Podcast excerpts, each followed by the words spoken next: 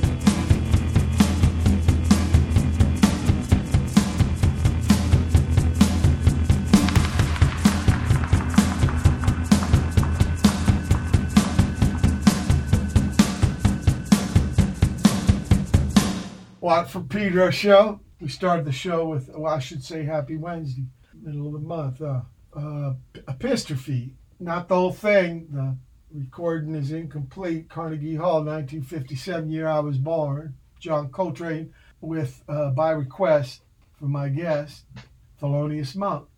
And then following that, Human Hearts was Still in Error, which is uh, the band led by my guest for today, Franklin Bruno. Welcome aboard. Hey, great to be here. You're all loud compared to the. Oh, okay, all right. Sorry, I'm turning down a little bit. Uh, yeah, no, thanks for thanks for playing that. I, I asked you to play some Monk because, like, the way that Train is your guy, Monk is is kind of my guy because uh, probably because I uh, I played piano for a long time before I even picked up a picked up a guitar. So those those tunes, uh, some things like Epistrophy and Well You Needn't, and uh, are, are things that I've been playing or trying to play or messing with or trying to understand since high school. Uh, so Well, I uh, I to hear some of that. You probably know this, but nine months that John Coltrane played with him were very important.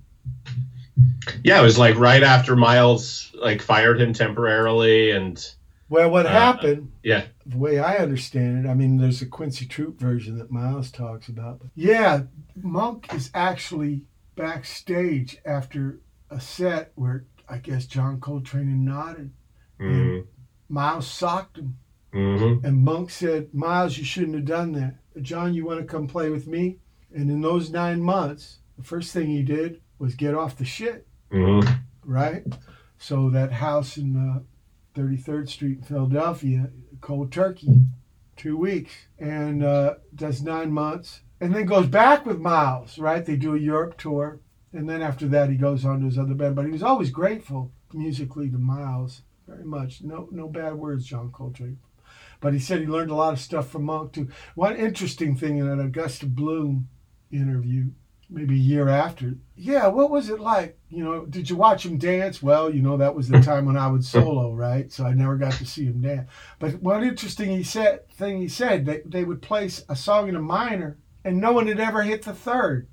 Kind of implied, right? Well, that's kind of funny because there's this thing that goes around. Uh, I've seen it a couple times. Herbie Hancock talks about um, uh, being bored with the way he was playing himself when he was playing with Miles and being kind of frustrated. And Miles telling him at one point, uh, "Hey, don't play the butter notes." And he didn't explain what he meant, but what Herbie Hancock decided he meant was that like the third and the seventh were too easy because they identify the Yeah. they identify the chord. So he started avoiding the third and the seventh. And Herbie Hancock says that like this this transformed his playing and and freed him up and uh, and he doesn't know if that's really what Miles meant, but it's kind of the same thing. Like if you don't play the third, then is it a major? Is it a minor? We don't we don't know. You have a little bit more, um, you know, That's, that- Space. that's what I was going to say. It it kind of takes away the ambiguity if you plant those intervals. Anyway, we're getting probably a little yeah. We're gonna uh, intellectual about something. start start on a start on Yeah. a technical note. Let, let, let's go back though. Let's go back Yeah. before you, maybe even before you knew how to talk, Brother Franklin. Your Yes. earliest musical recollection, please.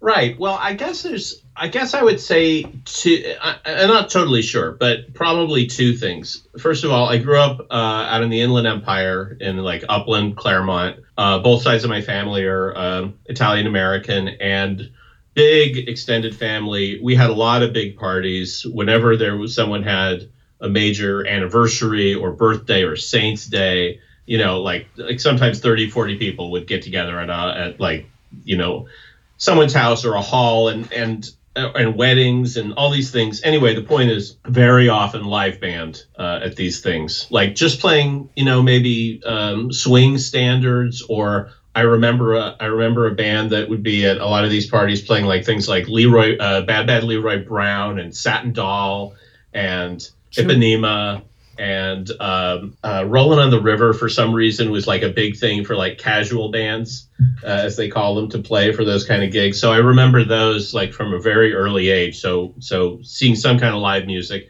and I also had an you know an uncle who would show up with a guitar and sang like Bye Bye Blackbird and things like that. And also, my dad always played uh, piano, like since he was a kid, uh, basically standards just from chord like lead sheets, you know, um, or sheet uh, from from commercial sheet music, uh, you know, Gershwin or Harry Warren or stuff like that. So I, I, grew up with someone playing the piano in the house, and he also wrote songs. Never never professionally, never did anything uh, with it. I think he had some ambitions, like in the 50, like when he was in college, but. Um, th- like so the idea that someone would write their own music wasn't even weird uh, to me. It wasn't something I had to discover. Oh, somebody, you know, uh, someone makes this stuff up, right? It was kind of in the house. So there was that, and he was not in any way, uh, you know, uh, avant-garde or particularly adventurous in his taste, but he did teach me like basic uh, chord formation on the piano. Like how, okay, here's how you start with any note. Here's how you make a major chord. Here's how you make a seventh chord, and that's what those letters, you know, above the melody mean. So I learned that stuff before I even transferred it to guitar or anything. So th- those were like the earliest musical, you know, things. Jim Croce, Creedence Clearwater Revival. yeah, I don't know why. There's like a few rock and roll songs that these no, bands that mostly played standards I would wanted, play. I, I, wanted to tell you, D Boon was way into that. When I met D Boon, the only rock band he knew was Creed. Mm. So your pup, he brought the piano on you. You just didn't jump on it. Was his idea? I mean, I think they wanted me to have some lessons. They didn't care whether I took it super seriously. Uh, and I, I really didn't. I think my dad and I had the same experience. We didn't gravitate towards playing classical music or or um, or learning, uh, you know, refined technique in that sense. He has his own stories about like his childhood piano teacher, and he didn't care about playing this stuff. But when he learned how to play the pop songs of his day, then he got into it my thing was more, you know, I learned I learned a little bit. I took piano lessons. My dad didn't give me the lessons. Uh, I there's like you know in our mall there was one of those piano and organ stores. I don't think those exist anymore, but the malls always had like the Baldwin organ you know place, and there'd be a couple rooms in the back where you'd get piano lessons. I took those for a year, and I learned basics of reading, uh, but I didn't like it. I you know like you get these simplified versions of classical themes and it's not interesting and it's not it's not cool either uh, and it's not rhythmically you know exciting. But anyway i knew enough about i knew enough to to get into the jazz band in high school and play piano from charts. Uh, and that was fun because like big band charts for for the rhythm section are basically chord charts and you have some room you know you're you're playing the tune but you're improvising the voicings and you're comping. That's another reason I love Monk because he's uh, it's like okay, the solos are one thing, but you can always listen to what Monk is doing behind someone, and that's interesting. And it's not necessarily super technical. It's just like uh, interesting and weird where he play where he places the accents and how he's going to voice that chord. And so like I really liked that playing in playing in um, in a band uh, band with people. But that was really before I started writing songs or, uh, you know, picking up a guitar and singing in front of people. What was the first album record you bought with your own money? Uh, probably a comedy record. Probably like either a Steve Martin record or uh, I think I had like one of the Mel Brooks, Carl Reiner, 2,000 Year Old Man uh, records. But the first and and some seven inches. Like I remember buying Kenny Rogers The Gambler uh, on a 45, and yeah, for but, some reason, Franklin, that, I, I asked you for the first. Okay, the first album. A this record. Weird, a record. My life. It could be. A, it could be a 45. It could be a 45. Remember when 45s were at drugstores? Oh yeah, that's probably where. I mean, it was either there or like a licorice pizza or something. Um, the licorice pizza I knew of was Caddy Corner from the Whisky. Ah. You know, uh, what was the first gig you went and saw? I'm curious. Well, again, so two categories. Like with my parents, I saw Ella Fitzgerald once in high school. Um, That's a gig at the, at the colleges. And I always remember her starting with this a Cole Porter song, uh, "It's All Right with Me." But then the first uh, real show I went, I mean, you know, rock rock show I went to was um, Talking Heads before the uh, it was the Stop Making Sense tour, but like the leg before that, before they started taping it. Uh, but it was basically that that tour. And the thing with me, just like if that seems like a strange thing for like your first concert. I'm an only child. I didn't have an older brother, and my parents are a little bit older, so there was no classic rock in the house. I went straight from like like Monk and Gershwin to new wave with no sticks and uh, and Journey or even Zepp, uh, Zeppelin or the Stones. All that stuff came later for me. It, I went straight from like the 40s to the 80s. You know what my first gig was? What? It was T Rex at 1973 at the Long Beach Auditorium. I want to play Flag Pin.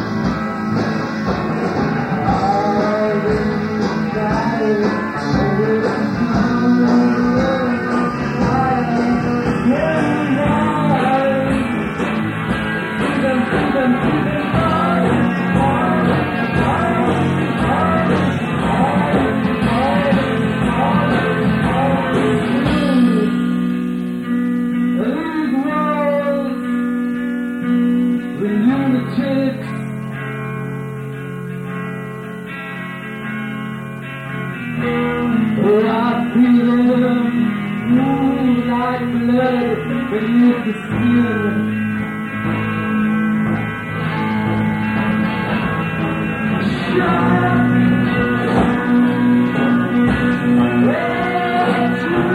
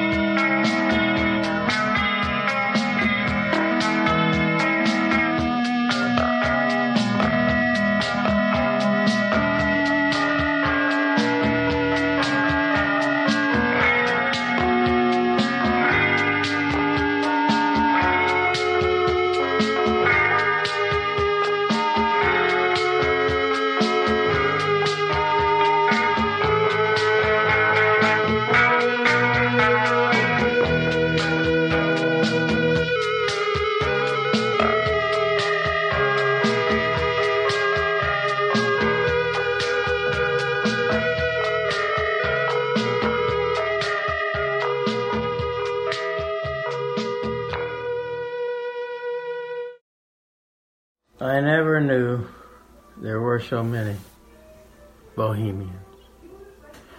And not just any pressed into the gallery that day. Surely not the average goers they.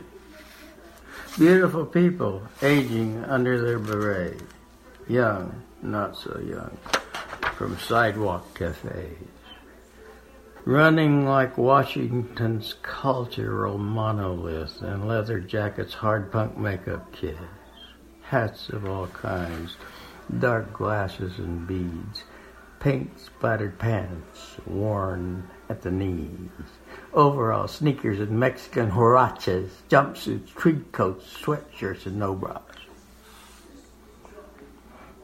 Camouflage jackets not allowed, bare feet smoking pipes, even Sicilian as possum peep, a Rambo parade, so little heady. I won't say I've known them all already. Last minute wardrobe, scarves in the breeze, lost cigarettes burned over wine and cheese. Art America came to see this exhibit of Modigliani. But who is wrapped in last in a last review? Sleeps on Independence Avenue. His biggest fear, the beepers and motorized street sweepers. At the door, I point to his head and ask the guard if he's dead. No, he says, not really. He sleeps on the grates, you see. Otherwise, his flesh may freeze.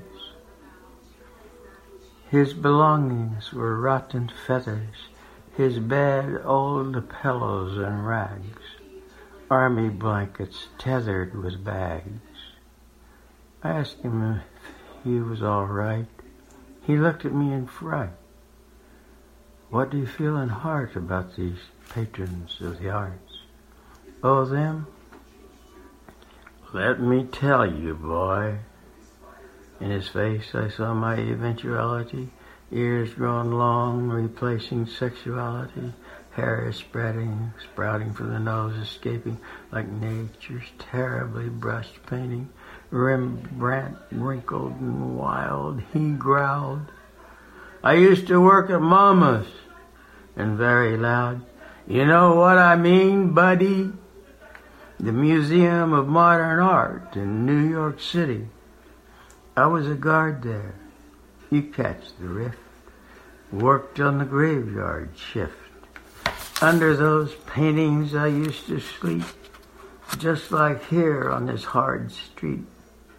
It was at night, you see, nothing but them and me, in the empty museum, along about 3 a.m. Rooms full of masterpieces. I used to go to pieces sculptures would appear in dim light to my rear. I talked to the paintings, made love to them, you know. Soon left new dots, new lines on Picasso, a few more dots on Seurat. But I fell in love especially with the nudes of Modigliani. I kissed them in all the good places, added pubic hairs, kissed their faces. So now I'm part of the show. My loves will outlast me, I know, though my time is spent on the cold cement and no one touches me. I share that with them, you see. When the next wave begins, the old will be seen, and your bride will tell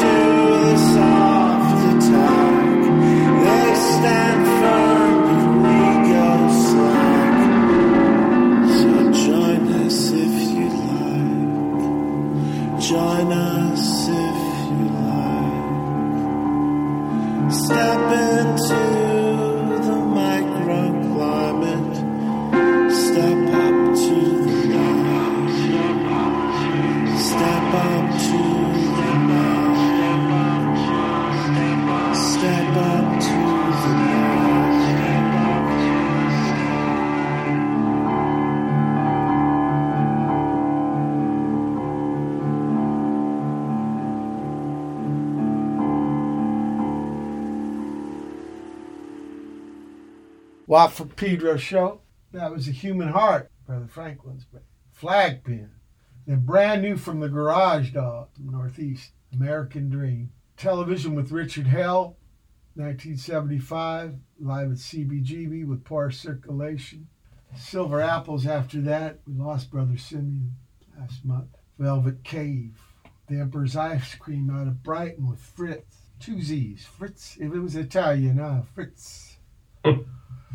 um, Bomis Prendin. Keep the letters. This is a band in D.C. in the early 80s that only recorded, wouldn't do gigs. Kind of new wave Dan. Someday they'll come and grade me from Charley Plymell. We read there in Cherry Valley. Guided by Voices, Bunco Man. Bob's working on another record. You know, he played New Year's, uh, what, 10 months ago. 100 songs. It was like a five hour gig downtown, uh, Telegram. And then finally, uh, Thermoneutral. And this is Uh, under your own name. Yeah, yeah. Franklin Bruno. So, did you do the thing? Uh, well, you already talked about being in the band uh, in school, but high school, were you in the choir or the marching band or shit like that earlier? No, because uh, that that was the thing. I don't think I would have been too into marching band because I mean, jazz band was kind of for the misfits and and the the people who like responded to that kind of military discipline kind of went into the marching band. But the thing was, if you were a good enough musician, like being in jazz band was your reward. But as a pianist. I couldn't be in the marching band anyway, so I got to be in the jazz band without having to do all of that. So I wasn't like a band kid in that sense. I mean, like I say, I did learn to read a little bit, and I read on piano, but that's not how I approached guitar. I I, I pretty much taught myself guitar from some basic chord voicings. Like I, I I figured out a few things from books and just kind of went from there. But I have much more. I mean, I don't want to overdo, overdo it, but I'm a more normal kind of semi oh, I get scared of that word normal. I don't like that word normal. Well, afraid. okay, but I mean, But like, look, look, look, I'm someone could, can I tell you I- this? yeah. I've had piano people on the show before, and they told me when they were in the marching band, they did glockenspiel. Yeah, yeah. They didn't make me do it. I, I, I know that that was that was like the other thing, but uh, fort- fortunately not. Anyway, all I mean is that you Tell- could put tell me about your guitar. music. In, you could put someone else's music in front of me on piano, and I can play it. But basically, I can't really play guitar with anyone except myself. Yeah, tell me about guitar. Where did you get your first guitar, brother Frank? Well, you know, I think there was an acoustic. Like I said, my dad uh, wrote songs, and uh, for a, at some point he thought that he was writing country songs. I don't think he really was, but at some point he took some guitar lessons, and there was like a nylon string around our house, and uh, at some point I kind of commandeered it, and I I learned a little bit, and then a cousin of mine, uh, who was a, a pretty good guitarist, uh, he became a dentist. And after he graduated he like gave me his first guitar and which was a, um, a fender uh, uh, Musicmaster. Um, the you know the single coil like kind of like a duosonic or a Jag- jaguar but like kind of a almost like a kid's model. Although i think it was full scale. Student, student. Yeah, like yeah. the Stang, there was a short neck and a long neck. Yeah, and I played that for quite a while, and he gave, also gave me like a. These were probably like 63, 64, these instruments, uh, and he gave me a, a Princeton uh, that I still have and still use. Amplifier. Uh, and that was my first electric guitar, my only electric for a, a long time, and it's it's what I recorded the first couple of Nothing Painted Blue records on on mostly, and played played live for a long time. But you know, kind of stratish, but but with not as many uh, with with you know two pickups. well, Fender is a Fender, right? Yeah, exactly. What was your first band? Uh, I started playing with uh, with people in um, in high school, uh, and it kind of gradually settled. It turned out that me and the drummer were the were the the ones who kind of stuck with it. Uh, and we stayed both stayed in the area after after high school, and I was a year ahead of him, so I went to the Claremont colleges, And I wanted to still play, and he was still in high school, and we started playing, and I met a bass player, and that's when we took up the name Nothing Painted Blue, which was really the first uh, the first real band. And we played. Uh, we we didn't try to play like in clubs. We just played frat parties. We were not popular because the frat bands, the bands that like kind of uh, made money at parties at when when I went to college, were playing like um, Sweet Home Alabama and uh, cocaine and things, and we were playing um, some originals. I'd started to write songs, but we would play like Outdoor Miner and uh, Sweet Jane and maybe some other Velvet, like whatever covers I could figure out. And also, um, oh God, we would play Ack Ack Ack. Uh, You probably didn't do the Sweet Jane that's on Rock and Roll Animal. no, no, like uh, you know, like kind of fast version, uh, pretty basic. I mean, just whatever. I, I, I'm not saying we were we were good. You know, we were we were getting okay, and eventually um, we made a record ourselves, uh, like 19 late eight, not late eight, 1989, and we played. I did. I, I we played our first show off, uh, not in school. We opened for um, uh, the Lazy Cowgirls at Al's Bar. Yeah, Indiana guys, I think. Are they originally? You know, Yeah, Bob- you, you know Pat Todd and uh, Bob Lee and the Black Gang drummer man, he played with them. Tell- uh-huh. but tell me about the very first uh, Nothing Painted Blue gig. Whew, the very well, it was probably so. Like I said, this was at the this was at the Claremont College. Like we were kind of nominally a collegiate band, uh, but it's a weird school because it doesn't have fraternities in the normal sense. It uh, there weren't big frat parties, but there were these rooms that groups could rent out to throw parties, right? So it was probably in one of those rooms, and we probably played just like whatever collection of uh, of covers and a few originals, uh, few few songs I was I was writing. I didn't really know where it was going at that point. I mean, I, I didn't I didn't think, oh, I'm going to make records. Um, or I'm gonna, I'm still gonna be doing this in some form in 20 years. I didn't know one way or the other. Uh, but I think it was mostly because our um, well, two things. Uh, so you know, the first show is probably just for a bunch of drunk 19 year olds, right?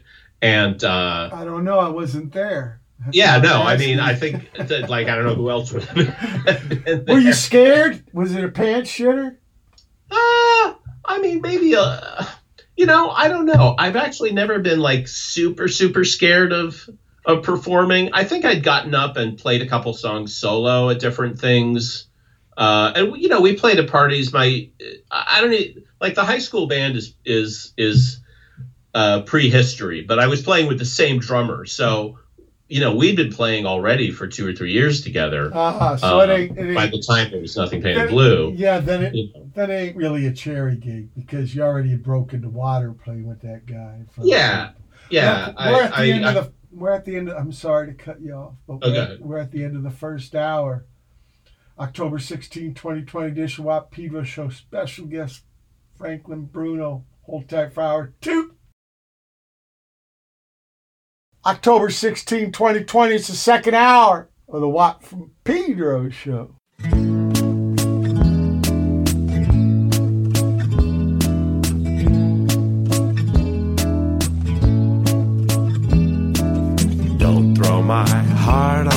Pile if you're not gonna give it a chance. The packaging's plain, it's just an advance. My unreleased epic of modern romance. The bio may go in the round. File the photo, get lost in a stack. But don't throw my heart on the sell pile. I'd rather you just send it back. I'm sure that the beats could be faster and fatter. The sentiments are Perry Comos. It was no laughing matter to master this platter, but I don't send out many promos. So don't throw my heart on the sell pile if you're not gonna give it a spin. You won't get much credit for trading it in. Just think how I'll feel while it rots in the bin. Don't say that I play in the wrong style on the basis of one skipping track. Don't throw my heart on the sell pile. I'll just end up buying it back.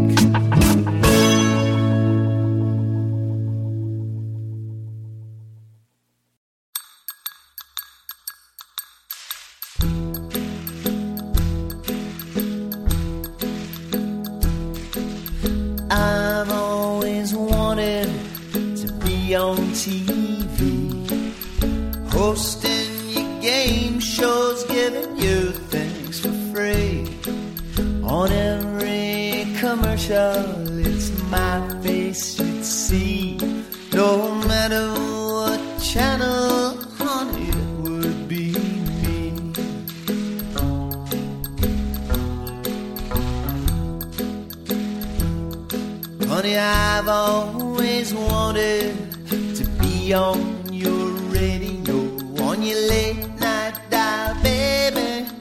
You'd never tell me no. You tune me in as you lay in your bed. My silky voice, babe,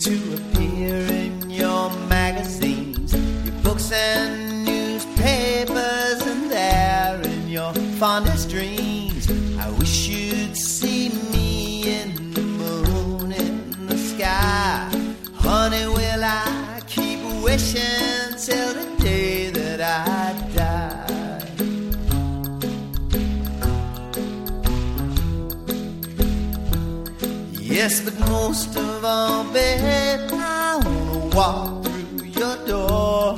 Right there in the flesh, I'd stand on your floor. You'd rush right to me, you'd give me a kiss. Your love would be, baby, the thing that I've missed. Yes, and I've always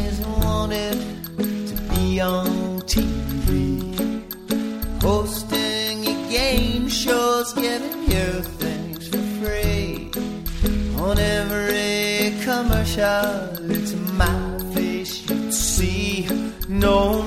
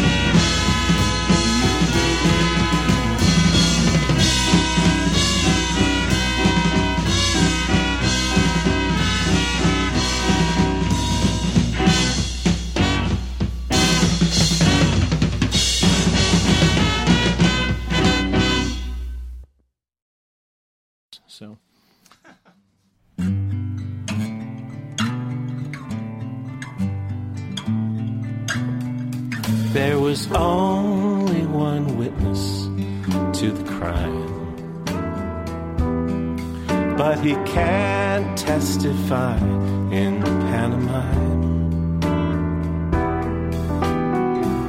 Step into the time machine, so clean and so pure.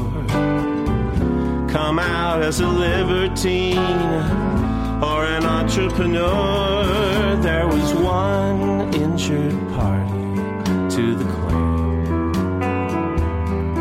Is there blood? Skin in the game? Hung up on the branches of some fruitless endeavor. Success may come overnight, but failure takes forever. It's a hard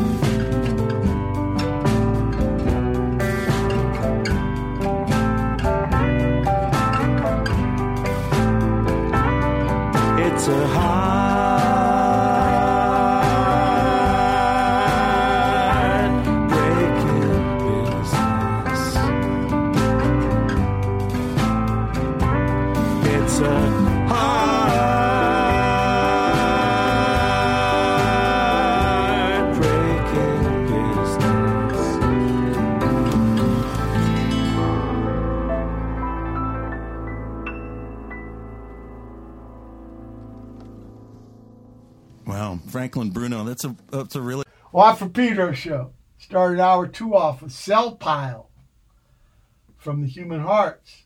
Samm Bennett out of Tokyo. He's been there 25 years now.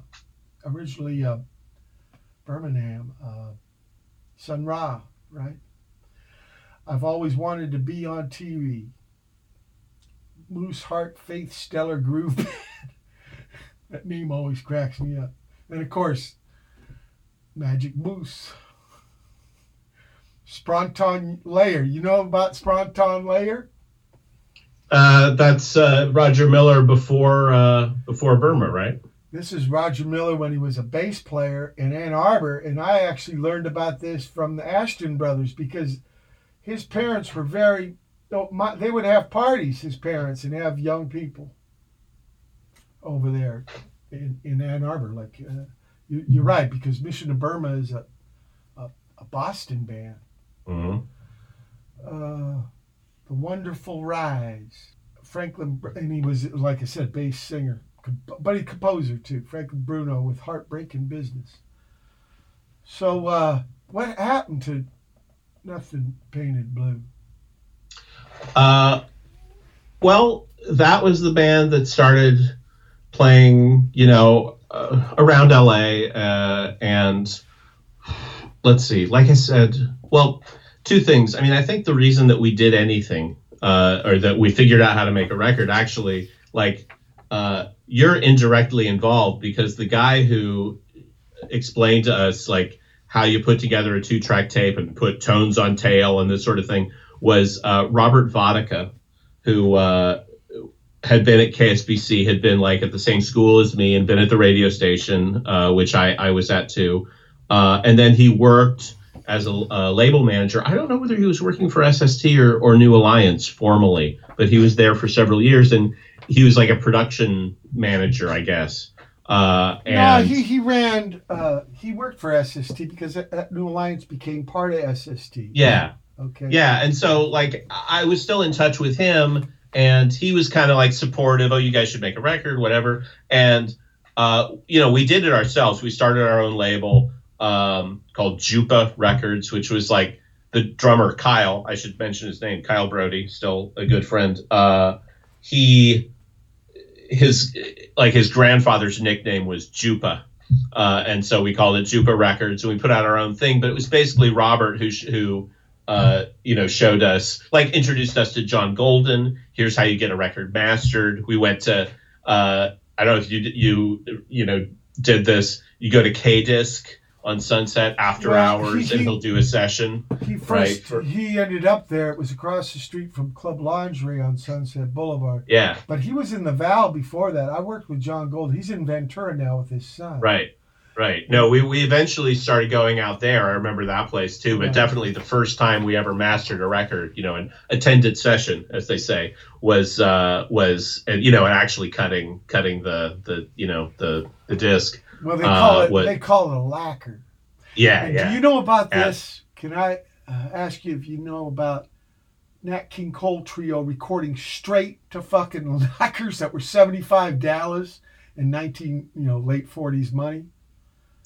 Yeah, I don't. I I think a lot of. I mean, that's that's Sinatra. You know, um, these people who they played so much that uh, it was rare if they had to do a second take. Well, right? it, it was very expensive if you did, and there's no mixing. When the trumpet solo comes, the guy moves closer to the mic. I mean, it was incredible, and I learned all this from John Golden and stuff. Great, great cat. I love that. yeah, no, he has great. He's, now, he's great. you know, New. Alliance. When I first worked with John Golden, that's when me and D Boon and Mark Tamburovich. But by the time you're working with Robert Vodka, it's part of SST because I couldn't Right, do okay, it without yeah. D Boon. Yeah, I and, I uh, and so he helped a lo- he helped a lot, but then I don't know, long let's see, compressing like a few years into into a few sentences, we we kept recording some stuff. Our bass player in college left. We found a new guy who also worked at SST, uh, Joey Burns, uh, who was in Giant Sand at the time, and and you know went on to start Calexico. Uh, and we did like a couple records uh, I think with uh, him. Joey Joey's from up the hill, uh, PV. He lives in uh, Zona now, right? Yeah, yeah, for a long time. But I wa- yeah, he was he was from Palos Verdes. I, I- He went to Irvine. I got to hold you off here a little bit. I want to play Adultery, Extra Lens. One, two, three, four, one, two.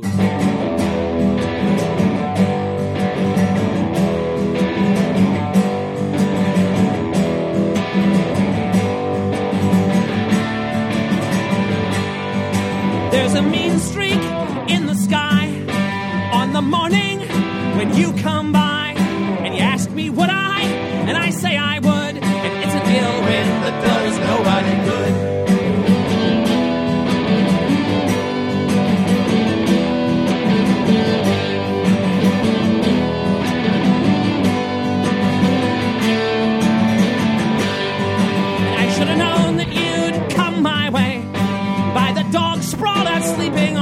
driveway. Windows open audibly around the neighborhood. It's an ill wind that does nobody good.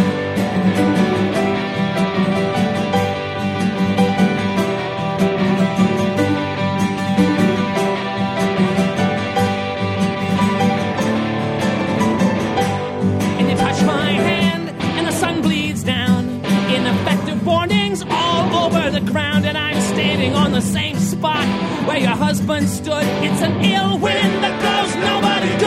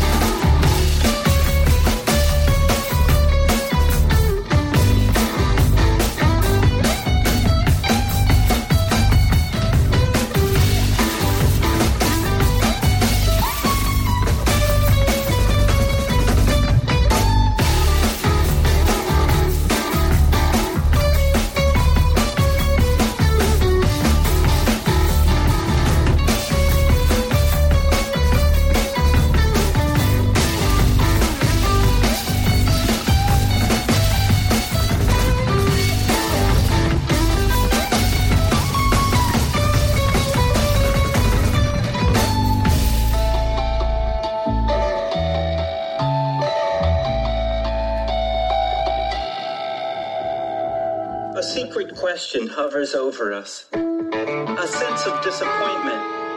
A broken promise we were given as children. I am referring not to the standard false promises that children are always given about how the world is fair or how those who work hard shall be rewarded, but to a particular generational promise given to those who were children in the 50s, 60s, 70s, or 80s. One that was never quite articulated as a promise, but rather as a set of assumptions about what our adult world was supposed to be like. And since it was never quite promised, now that it has failed to come true, we're left confused. Indignant, but at the same time, embarrassed at our own indignation. Ashamed we were ever so silly to believe our elders to begin with. Where, in short, are the flying cars?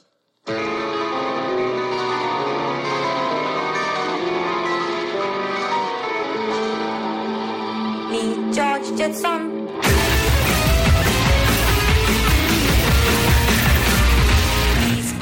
And Roy.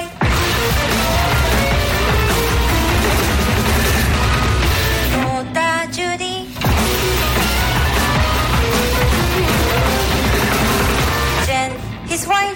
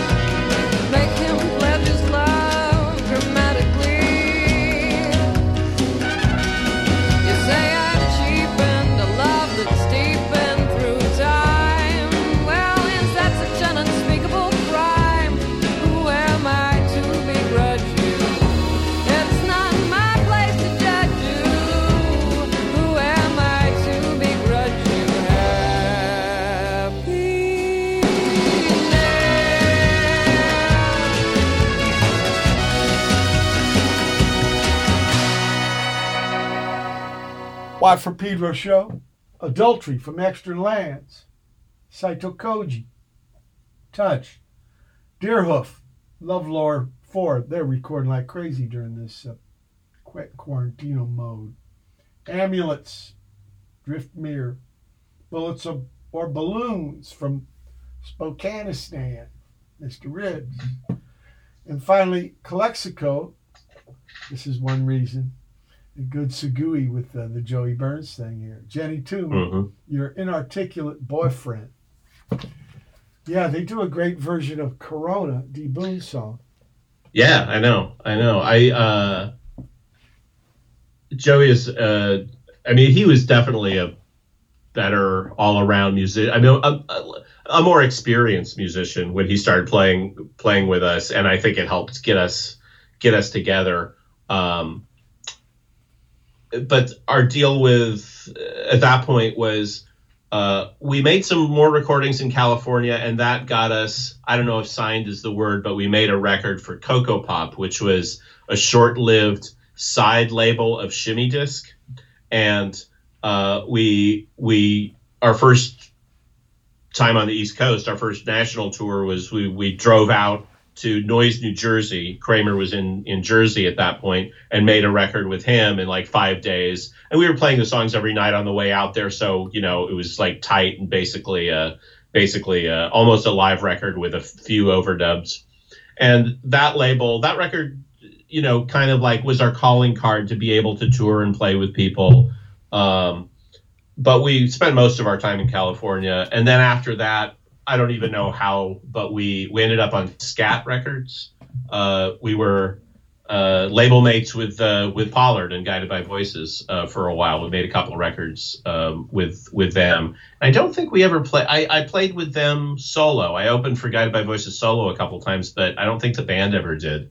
Uh, so nothing painted blue, and we eventually Joey got like more busy with Giant Sand and then Calexico and did his own thing. So we found another bass player, a guy named Peter Hughes, who's now in the Mountain Goats, uh, and then we played together.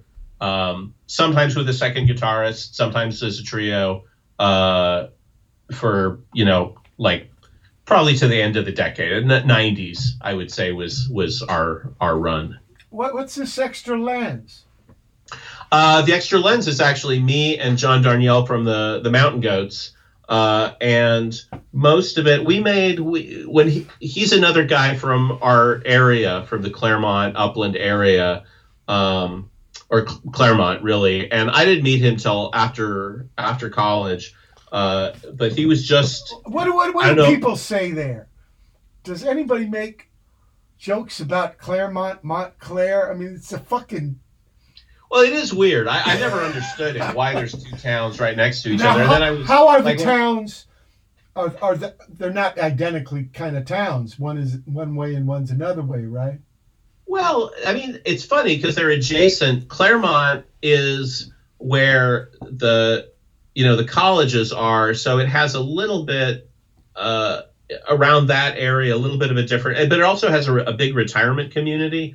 Uh, Montclair, I don't even know why it became a separate township. It's like the town I'm actually from, Upland, uh, used to be part of Ontario, which is just a little bit to the south. And at one point, it was just called North Ontario, and then at some point, you know, I saw some the California Jam there. something. I saw the California Jam for six dollars and fifty cents. Uh-huh. I took the bus. I took the bus from Pedro for two dollars. People were that- getting towed on the freeway. Right, ten thousand cars were parked on the freeway. Was that Cal Jam or Cal Jam 2? Because I remember radio ads for Cal Jam 2. I'm a little, a little less younger than you, brother Frank. Yeah, I know, I know. So six dollars and fifty cents. Nineteen seventy four. I was sixteen years old. It was Emerson, Lake and Palmer, Black Sabbath, Black Oak, Arkansas, Deep Purple with the Low Singer, Earth, Wind and Fire. They were great. Uh, Seals and Croft. They're terrible. Rare Earth. was that it? They're the was only it- band to get a fucking encore though, and Rare Earth started it all off. Look, we're at the end of the second hour. October 14. No, it ain't. October, yeah, 2020. Sorry about that. I'm blowing clams always, brother Frank. It's all right. Hold tight for hour three. October 14, 2020. It's the third hour of the Watt from Pedro show.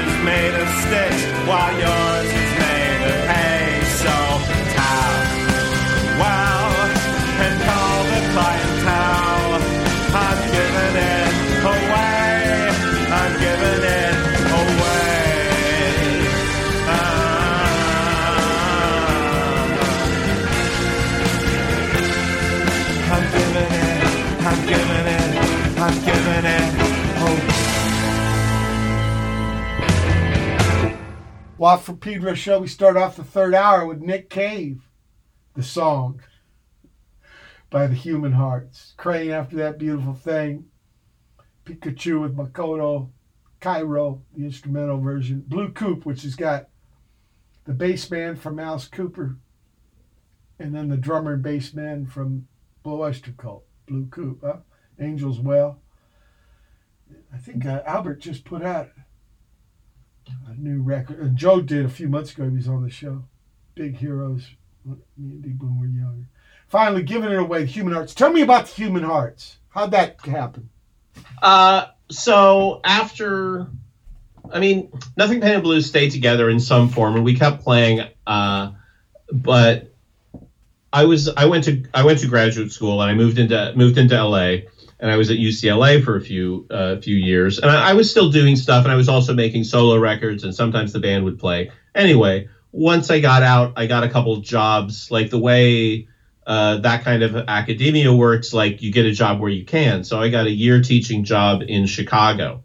So that was when, like, the first time I really lived outside of California. It was also the first time I lived with my my girlfriend, now wife. Like that was a big step. We she came out with me. Anyway, I was in Chicago for a year. I knew Nothing Painted Blue wasn't really a thing anymore. I don't really. I've I I I make stuff under my own name. I'll just call it Franklin Bruno if it's really solo. But I don't like it that much because I don't like people thinking, oh, this is going to be James Taylor. This is going to be singer songwriter. Uh, so I wanted another name. I didn't know how much of a band it was going to be, but I made one record with people who were in Chicago. Some of the people from the Cocktails. Um, that year that I was in Chicago, and then after that, I got another job in upstate New York, uh, and there I already knew more people because we had toured uh, toured a bunch, and I found a different drummer there, a guy named Matt Hauser. And I would say the core of the Human Hearts is really me and Matt. I, my longest relationships have always been with drummers for for whatever reason, and we played with different people. There have been a couple of bass players. There's a guitarist named Pete Gallup, um, and we've made two rec uh, like we made one more record. Um, and we finished a record. Some of the stuff that you you played that that song you played earlier, um, "Still in Error," uh, and some of the stuff from the new EP. That's from a new record that we made with uh, Mitch Easter in North Carolina. Uh, that uh, we'll see when I can when I can put out the whole thing. But basically, the Human Hearts is me and whoever I'm playing with in New York.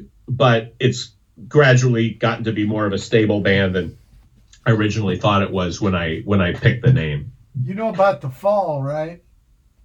Uh, me and your granny playing spoons. Well, I heard it was bongos. Uh, bongos, yeah, but same Right, same Ma- Ma- principle. Marquis Smith exactly. said that the fall was anything, right? Yeah. as long as he's involved. if he's there. Yeah, and this is a little this is a little like that, but you know, I do like I've heard you talking about like the difference between a band and a and a, a, a project or a proj, right? So the extra lens. Well, that was my and- that was my guess saying that. To me, Yeah. it's not a big difference. yeah, me and me and John Darnielle, when we do an extra uh, lens or glens thing, uh, that's a project because we have our own main things and we occasionally come together and it's like, okay, this is the length of time that this is going to take. Um, but nothing painted blue, totally a band. Uh, Human Hearts, somewhere in between. Like if I used a different rhythm section, I might still call it the Human Hearts, but we, I, I feel like the band has a character and a book, and uh, you know, like uh, if I did something completely different, I wouldn't call like if I started writing, you know, uh, soundtrack music or something or an ambient record. I don't think I'd call it the Human Hearts just because it's me. You know, made a big deal out of that was Ian MacKaye. Yeah, yeah. He said Kariki is a band and Egg Hunt was a proj. Here, I want to play plot of a romance.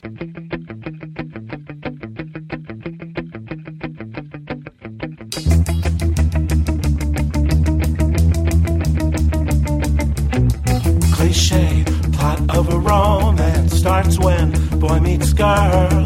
Then they take such a small chance, give young love a whirl. Pop songs, movies, and TV all say that's how it should be. And I thought, I thought you knew.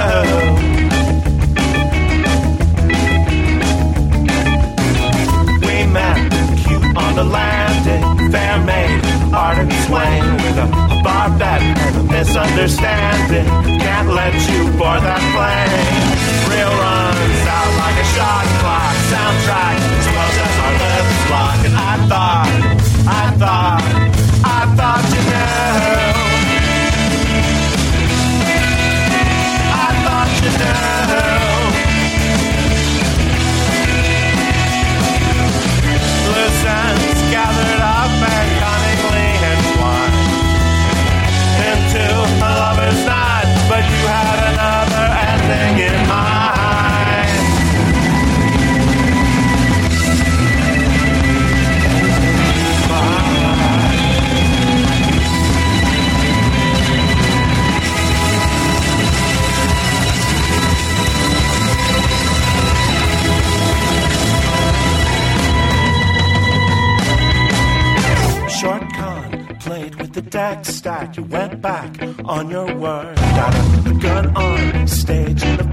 First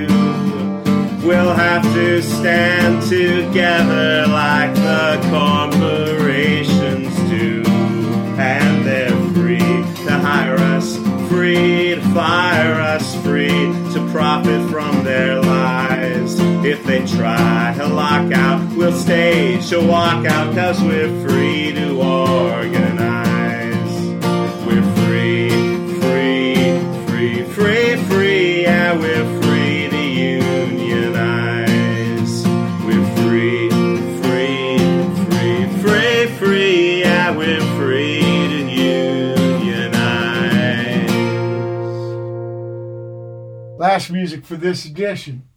Human Hearts let it off, plot of a romance. Aloha Screwdriver.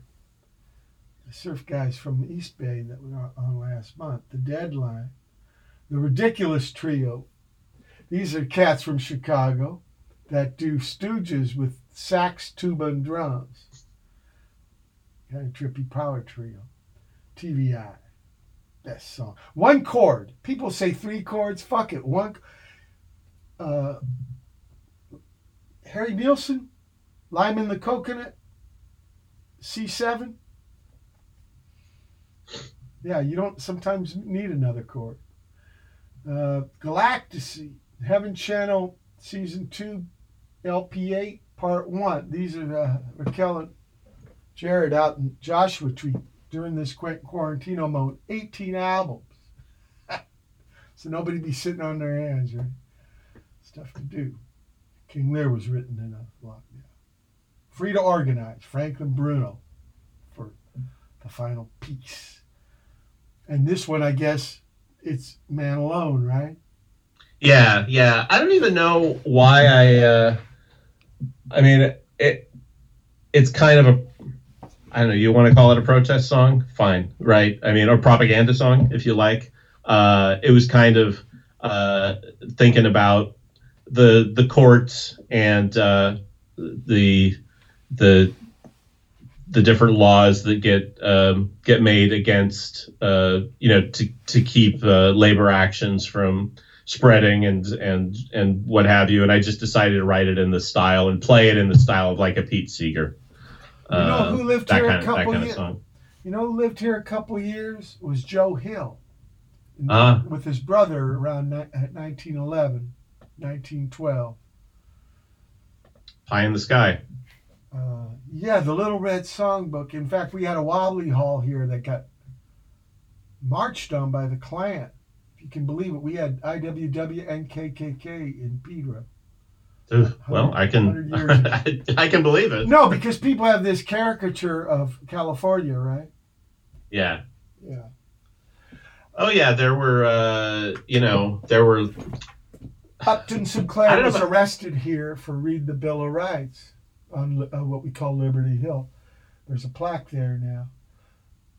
Uh, there were if not if not lynchings like uh, you know African Americans getting sort of firebombed out of their homes uh, out in Fontana also, uh, which is closer to where where where I am. There's sort of a, a, a sort of infamous uh, uh, inc- incident of that, but yeah, uh, all all that all there's there's certainly a dark side to the the California dream in all those every- respects. Yeah, I worked for an old lawyer. He said him and his buddies were at the board with guns, keeping the Okies out.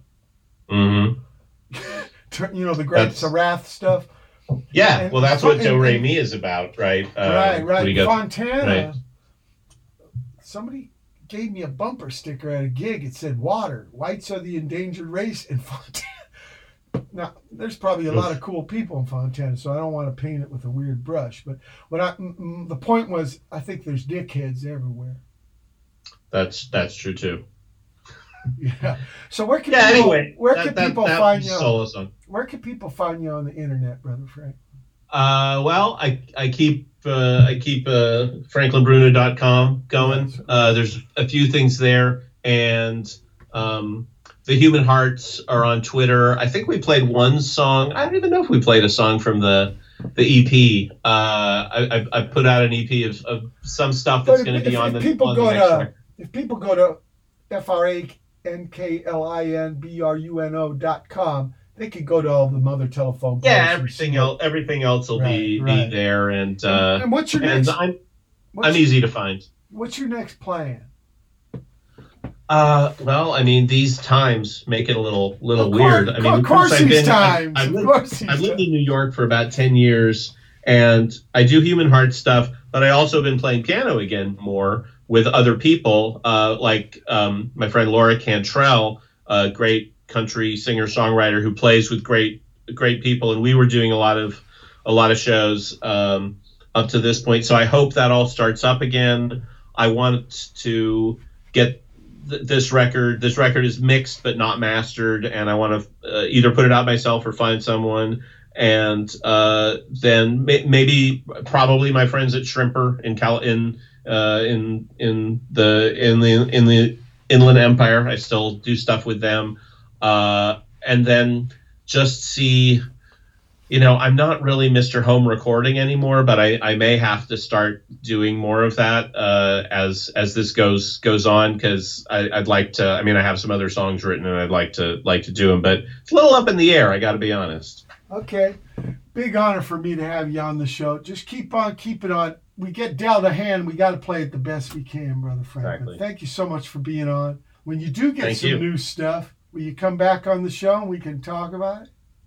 Happy to. Okay, people, it's been the October 16, 2020 edition of the, no, it ain't.